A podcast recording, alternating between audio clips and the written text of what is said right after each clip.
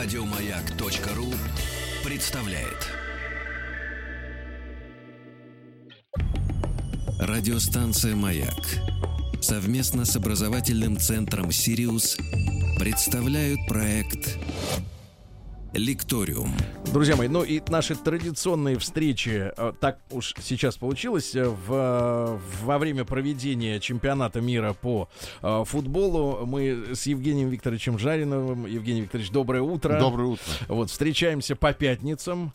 Естественно, вы знаете, Евгений Викторович, литературовед, доктор филологических наук, преподаватель. И, Евгений Викторович, не могу так вот сразу наскоком перейти от темы дня, которая достаточно серьезно всколыхнула наших слушателей. Вот, а к разговорах просто, к разговорам просто о литературе. Не могу не предоставить вам возможность э, поделиться вашими воспоминаниями, да, поскольку вы человек умудренный опытом и, и, и застали, наверное, э, ну, ваши родители... Э, ну, не родители, родители мои дети войны. Отец родился в 30-м году, значит, в 41-м году ему 31-м, 10 лет было а матери 11. Они где-то вот приблизительно в год разницы ровесники. И поэтому я, они рассказывали, ну что, отец, э, в общем-то, еще ребенком, ему ставили эти знаменитые ящики, и он работал на заводе еще в возрасте, когда надо было учиться, не досыпал. А бабушка и его мать специально просила, чтобы он начал курить, потому что это забивало голод. Это, кстати сказать, отца погубило раньше времени. Он э, умер как раз именно от рака, э, который был э, спровоцирован заядлыми курильщиками. Вот, и так далее. Ну, и это вот одно. Но у меня, как бы это сказать, у меня были, я бы так сказал, родственники.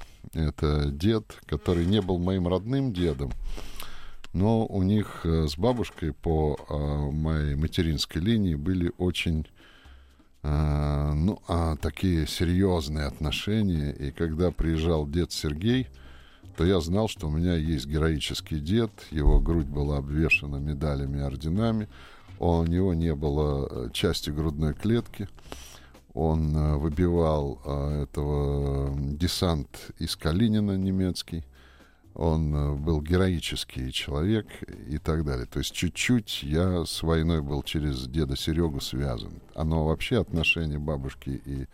У него была своя семья, он, в отличие от многих фронтовиков, от семьи не ушел, но бабушка была его, так сказать, любовью. И бабуля моя, она была человеком очень тактичным, терпеливым, она это все прекрасно понимала, не уводила человека из семьи но при этом его любила всем сердцем и прочее, прочее. Это была очень трогательная такая история из э, жанра жестокой мелодрамы, я бы сказал. Ну и когда дед приходил, то это было для меня радостью, потому что, так сказать, вот тронуть, коснуться настоящих боевых наград для парня 60-х годов, когда мой директор школы был танкистом, когда война была еще, когда мой э, физкультурник э, в пионерском лагере, у него была перебита пулемет автоматной очередью э, кисть руки, вот, когда вот все эти э, люди, воевавшие, были еще тогда здо- здоровые, относительно молодые, передавали нам это, это, конечно, была прямая связь и прочее. Но вот в связи с этим я хочу сказать, в прошлой части передачи речь шла о ненависти к немцам. А я вам на это хочу сказать следующее, что вообще никогда нация не проявляется, ни одна нация с лучшей стороны не проявляется в войне. Потому что война — это такое искажение сознания — что, извините меня, здесь судить о нации в этом искажении сознаний, причем на войну нацию иногда могут провоцировать не самые лучшие политики, я имею в виду Шикель Грубера и так далее, да, и, как мы видим, нацию можно обрабатывать всячески, оглуплять всячески, поэтому тут не надо предъявлять именно к немцам как к нации серьезных претензий. Вот можно как угодно относиться к фильму Никиты Михалкова «Противостояние». Но там есть одна несколько предстояние. Сцен, предстояние, простите. Там есть а, несколько сцен, которые, на мой взгляд, сняты на уровне большого традиционного нашего великого отечественного кино. Одна из сцен это, конечно, сцена с кремлевскими курантами. И когда там играет прекрасный Миронов, и когда все это показано, это, на мой взгляд, одна из трогательнейших, сильнейших сцен этой картины. А вторая последняя. Вспомните, Великая Чурикова стоит с этим немцем, да, э, который потерял мозги на этой войне, э, у которой убили эти же немцы всю родню, и который защищает этого дурака немца, потому что, говорит, это все, что у нее осталось. Если, говорит, хотите стрелять, то стреляйте меня с ним. Это, на мой взгляд, сцена откровения на уровне Толстого. Вот, э, потому что если мы возьмем «Война и мир», наш, так сказать, патриотический роман, да, то мы помним эти слова Толстого. «Дубина народной войны гвоздила французское нашествие до тех пор, подменяй немецкое нашествие». Мы просто уже за 200 лет остыли к французам. Но я думаю, поколение Толстого э, еще помнило этих французов, расстрелы и прочее. Дубина народной войны гвоздила нашествие до тех пор, пока чувство ненависти, пишет Толстой, не сменилось, и гнева не сменилось чувством жалости к побежденному врагу. Понимаете? Потому что вот, если вспоминать, мне понравилась эта история одного из ваших радиослушателей, когда немец мог убить его деда, но пуля прошла мимо. А у меня Учитель мой, э, Пуришев Борис Иванович, он был учеником Брюсова, учился в немецкой московской гимназии. Он из купцов, и он знал немецкий язык. Э, это был второй язык. Его он билингвистичен был. И он э, пошел в ополчение. Им дали на 10 человек одну бельгийскую винтовку эпохи Первой мировой войны. И их немцы взяли в первом бою как старшую группу детсада. Они даже не могли оказать никакого сопротивления. И они оказались в плену, в немецком плену. Но самое интересное, понимаете, что потом рассказывал Борис Иванович.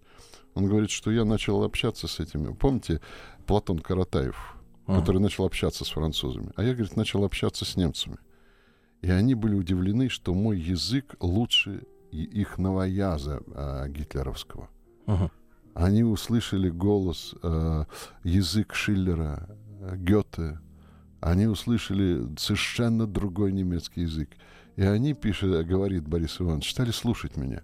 А им стал читать лекции по немецкой литературе, которые они не знали, потому что их там обработали, потому что там совершенно была другая подготовка и так далее. У этих молодняка этого.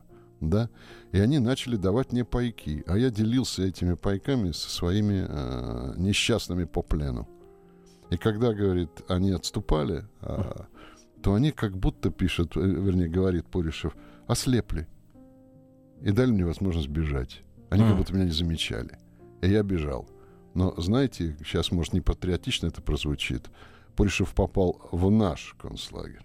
Ну да, так было. И это было не лучше, если говорить честно, откровенно и прочее, да. И он все время, вот тоже один из радиослушателей сказал, все время находился под этой черной меткой э, предателя народа, хотя он не был предателем. И видите, какая интересная вещь. Война и, а, а, как это говорится, озлобление не проявляет нации. Не проявляет нации. Я всегда вспоминаю знаменитое стихотворение Евтушенко «Хотят ли русские войны?»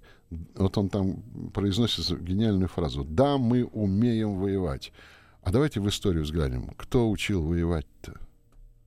Может быть, варяги? Может быть, этот немецкий компонент? Может быть, те самые специалисты, которых привозил сюда Петр? Может быть, отсюда возникала регулярная армия? Может быть, вот здесь этот воинственный дух потом перешел, э, сочетался с э, нашим славянским началом. Поэтому вы посмотрите, какая странная вещь у нас к немцам. Мы их ненавидим, и мы их любим. Мы на каких машинах ездим? Мы предпочитаем немецкий. Мы когда говорим с уважением о рабочем, о том, кто умеет работать, кто отвечает за свои слова, мы говорим немцы. Какой командой мы футбольной восхищаемся? Германия. Мы говорим машина, потому что они умеют это делать. Они умеют поднимать из пепла. Кто строил нам города, в конце концов, после разрухи? Посмотрите, сколько немецких городов. Я всегда вспоминаю замечательную фразу Высоцкого. Да? На стройке немцы пленные на хлеб меняли ножики. Понимаете? Это э, и очень интересная вещь. Мой приятель э, как-то общался, он медик известный, общался с немцем, который был из пленных. Старикашка такой, где-то, ну, лет 30 назад. И говорит, я вдруг вижу, этот э, не, немец, э, фармаколог, прекрасно говорит по-русски. Ну, не прекрасно, но как-то говорит. Ага. Говорит, откуда вы знаете русский язык? Он говорит, у, говорит, э, я был в плену. Тогда мой приятель говорит, ну, наверное, это были ужасные воспоминания. Ничего подобного, сказал этот старый немец. Это была моя молодость. А в молодости все хорошо. Я вспоминаю русский плен в этом смысле очень двояко. И радость, и страх, и все, что хотите. Но все это Ага. было со мной. Евгений Викторович, сегодня же э, так, ну как, так в истории так совпало, да, сегодня день рождения Ремарка. О. И, Кстати а, сказать, один из любимейших писателей молодого поколения сейчас. Да. Вот вы видите, все студенты читают Ремарка. Люди А в чем, начинают... Евгений Викторович, как вы, как э, литературовед, как, почему вы, э, как вы объясните, что настолько легкий, а да, настолько э, быстро схватывающийся язык у него, настолько он и простой, и поэтичный, да, и понятный. Э, Это э, заслуга Ремарка или это переводчики? Э, Нет, это заслуга Ремарка. Перевод у нас была, э, во-первых, Ремарку повезло, он попал в ту э, историю или в тот сегмент литературной истории нашей, когда переводчики э, у нас были экстра-класса, когда переводчик равнялся э, писателю. Их включали в союз писателей именно в разряд переводчиков. И у нас потрясающая переводческая школа была. Сейчас она, как и все остальное, сдала свои позиции. Поэтому Ремарку повезло. Его переводили очень хорошие переводчики. Как и Хамингуэю, как и, извините меня, классики, который переводил Великий Любимов и так далее. Но в чем магия вот именно Ремарка? Он А. потрясающе выделяется, да, вот легкостью вот Они, этого языка. он, во-первых, принадлежит к вообще литературе потерянного поколения, и поэтому, когда мы говорим о Ремарке, неизбежно надо говорить о Хемингуэе, тем более, что они в Париже были знакомы, и так далее. Их связывала э, близко одна женщина, Марлен Дитрих, и прочее. У них были очень близкие проблемы. Э, Они были опалены войной, да. И мне кажется, э, Хемингуэй, он назвал свой стиль э, принцип айсберга. Я думаю, этот принцип айсберга распространяется и на Ремарка. Суть заключается в том, что глубина подтекста, потому что текст определяется под текстом, а не, бу- а не буквами. Не формой. Любой графа- графоман думает, что если чем больше он букв наберет и слов, тем лучше книжка получится. Ни в коем случае. Текст определяется под текстом. И вот этот подтекст — это скрытый смысл. И вот эти люди, пережившие, опаленные войной, э, наделенные талантом писателя, да? Ну, Что такое талант писателя? Умей рассказать простую историю.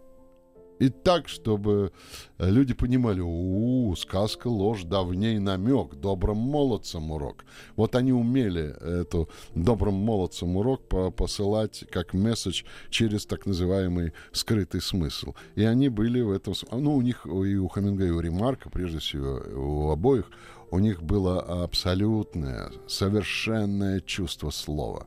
Я удивляюсь тому, как эти люди э, не потеряли свою психику на войне. Какая-то сила была у них.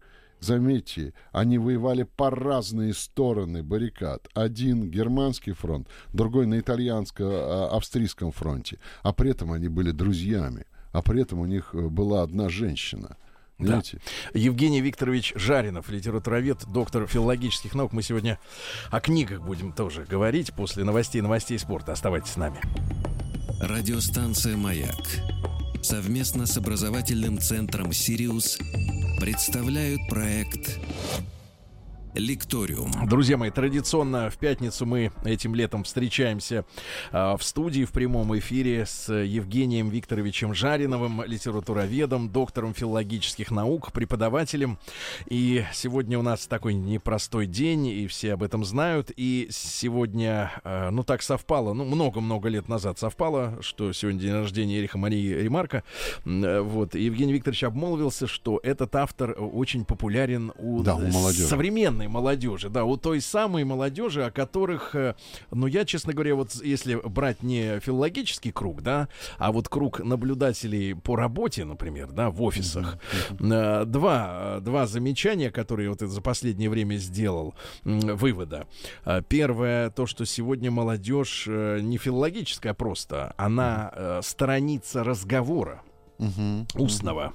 Угу. Я приводил как-то в примеры, и даже в эфире, это, наверное, наши внимательные слушатели не дадут мне соврать, я услышал это как раз от одного из наших гостей, а, одного из руководителей банков. Угу. И он сказал, что вот мы готовим там для банка официальное приложение для смартфона. Угу. И э, исследуя фокус-группами аудиторию, они э, решили, что вот студенты угу. и тут только что окончившие вузы, их, им интересно как потенциальные клиенты. И они говорят, значит, ребята, что э, для этой аудитории обязательно в смартфоне, вот в этом приложении банка должен быть чат. Угу. Потому что позвонить в банк и что-то угу. кому-то рассказывать они не могут. Угу. Им проще пальцем набить пальцем, и получить оттуда угу. же такой же набитый пальцем ответ. Угу. А, а второе, не так давно разговаривал с людьми, которые вот э, наблюдают за молодым поколением по работе именно по работе, mm-hmm. ну в серьезной компании, э, заметили, что многие из них говорят э, с одинаковыми интонациями, одинаковыми фразами и как будто это штамповка какая-то под копирку да, идет да, вот да. Э, высказывание своих мыслей,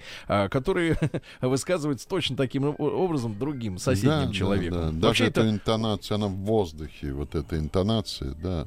Да, Евгений Викторович, но в чем, э, в чем загадка тогда ремарка? Почему к нему э, обращаются? Как раз вот из-за этой внешней простоты слога, легкости?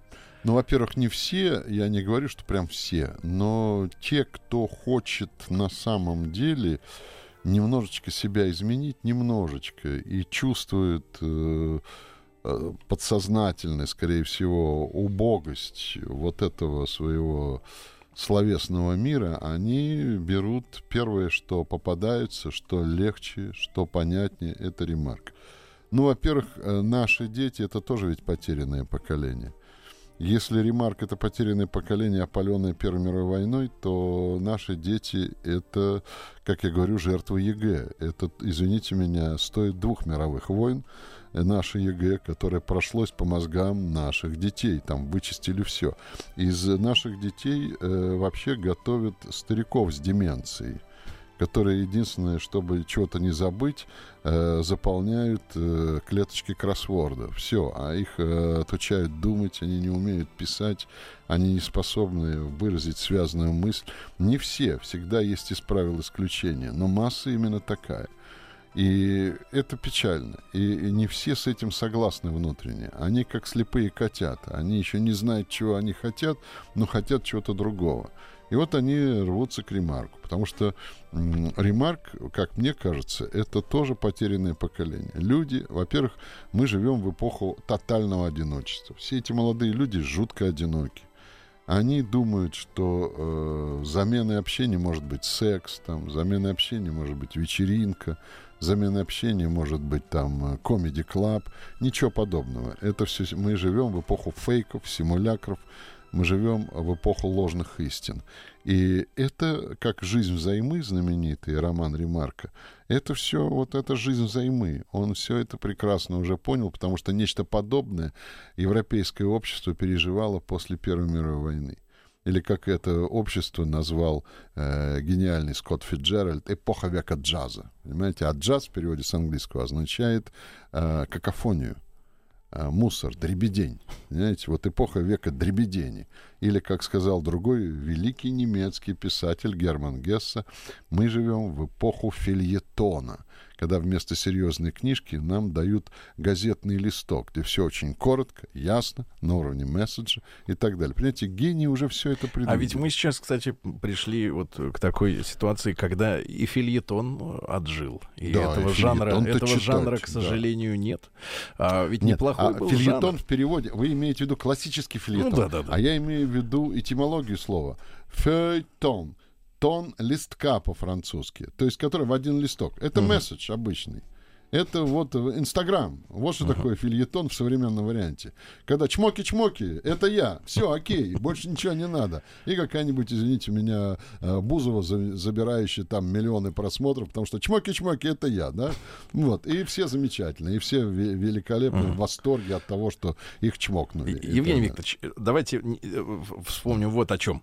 Э, несомненно, есть в жизни детей, подростков, да, вот такой момент, когда родители, наверное, еще не превратились в неавторитетов, угу. да, но уже эти ребята могут осмысленно читать книги. Да, да, да. Есть такой период. И я в своей жизни это вспоминаю. Я помню, как однажды приехал ко мне папа. Ну, они с мамой разведены были, но он приехал, когда я там сильно болел, и он привез мне несколько книг. О, вот, вас ос... мудрый папа. Да, оставил, э, оставил эти книги, и я за поем их читал, и я относился к ним, во-первых, как э, к тому, что мне дал отец. Дал отец. Это для да. меня было очень ценно, да? да. А во-вторых, сами книги были замечательные. И вот, Евгений Викторович, может быть, мы сегодня поможем также нашим взрослым слушателям угу подсунуть, книгу. подсунуть Хорошо. правильную книгу для человека, которому, ну, лет 13, наверное. 13. Да, да где-то так, 14, наверное. 15. Да, да, да, вот да. прекрасная, гениальная книга о подростке, о вечном подростке. Не слушайте все, что они будут говорить. Э, э, всякие там сейчас появились на радио разные литературные гуру, не буду за, не называть их, которые сами-то полуграмотные, но уже учат, прям как будто оживший э, этот самый Райкин, который говорил, а что я учиться буду, когда я других учить могу? Глотка у меня луженая, э, энергии хоть отбавляй. И я вот начал учить и пошел по Комсомольскому фронту. Так вот, не слушайте этих идиотов, сейчас их полно. Возьмите старую, проверенную книжечку «Над пропастью воржи».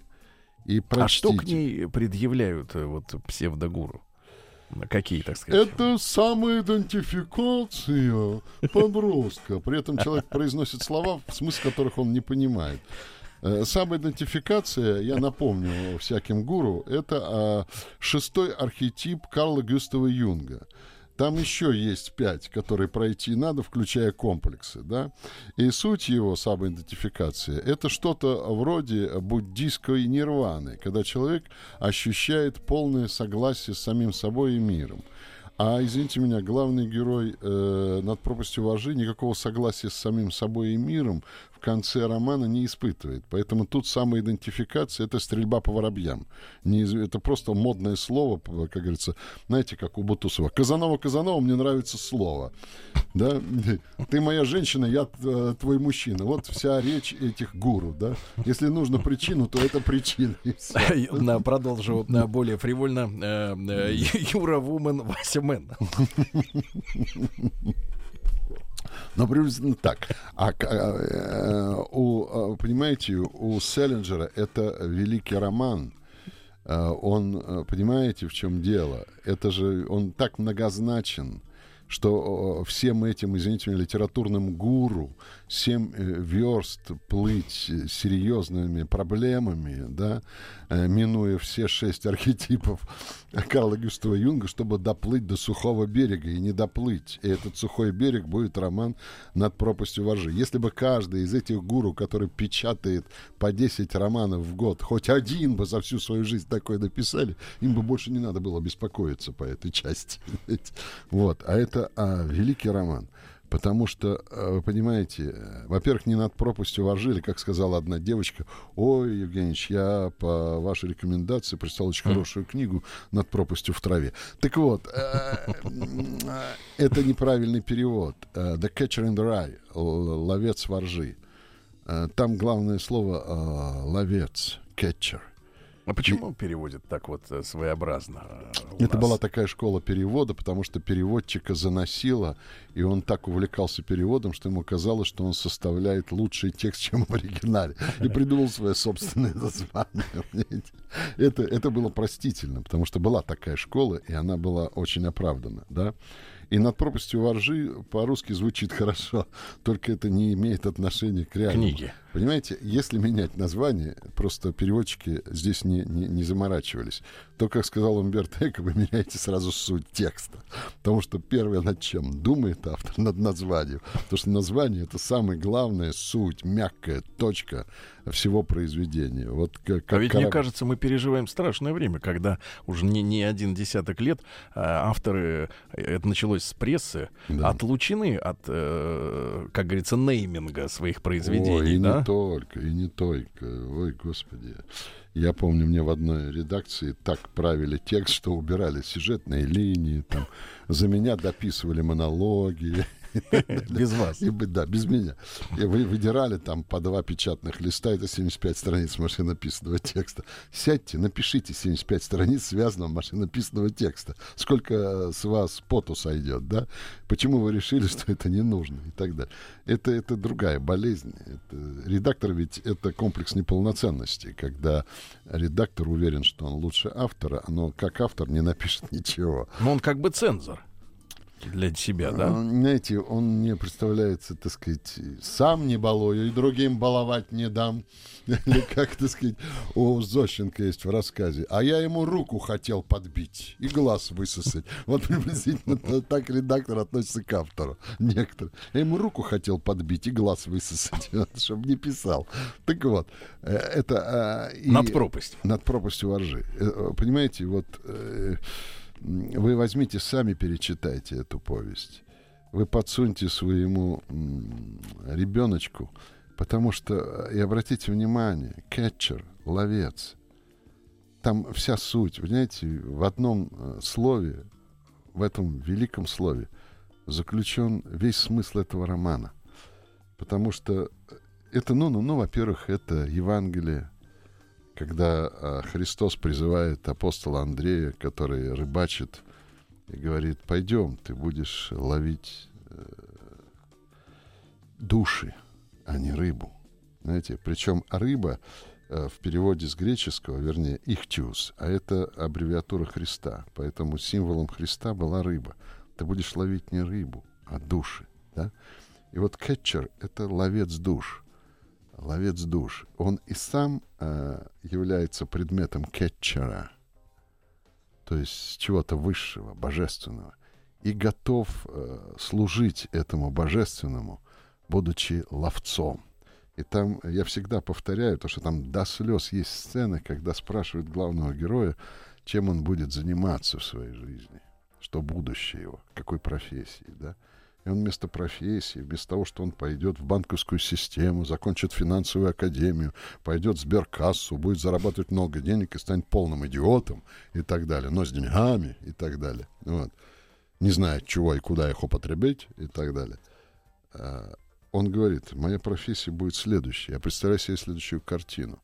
Рожь, отсюда над пропастью воржи, да, дети бегают в этой ржи и не знают, что эта поляна ржи находится на краю пропасти.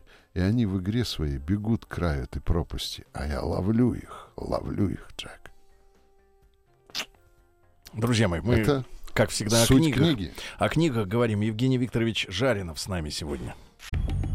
Радиостанция «Маяк» совместно с образовательным центром «Сириус» представляют проект Лекториум. Э, итак, Евгений Викторович Жаринов у нас э, сегодня в студии у микрофона. Евгений Викторович, прошу вас. Про... Так вот, я опять про The Catcher in the Rye над пропастью воржи. А мой сын старший, прекрасный филолог, сейчас он хорошую карьеру делает. Он как-то мне энное количество лет назад с неким негативизмом под влиянием очередной своей девушки сказал, да ерунда это, а не книга над пропастью воржи. А у моего сыночка были серьезные проблемы. Я помню, как мы сидим с женой, посмотрели на него и сказали, Коля, понимаешь, какая ситуация? Там вся суть, ловец. А мы с матерью, а, чтобы вытащить тебя, были ловцами. И дали тебе судьбу. Он совершенно по-другому взглянул на эту книгу. Я говорю, и ты будешь ловцом. Потому что это профессия твоя. Ловить чьи-то души. Если человек не понимает этого, он становится идиотом. Потому что вы всегда ловите чьи-то души. Почему эта книга великая? А разве не является ловцом а, воржи тот же самый Жан Вальжан в великом романе а, «Отверженные»? Разве он не спасает Казетту? Разве он не спасает Мариуса? Разве он не идет на 18 лет каторги ради детей своей э, сестры голодных и не разбивает... Э, э, витрину не берет булки. Разве он не то же самое? Разве Христос не то же самое делает? Понимаете, а это всего лишь в маленькой юношеской повести, где какой-то козел говорит о том, что это идентификация героя. Видите, это, это о всей литературе. Почему эта повесть так, так сильно, так на века прописана? Ее ведь запрещали. Она была запрещена в Австралии. Она была запрещена где-то в американских штатах. Потому что она очень острая.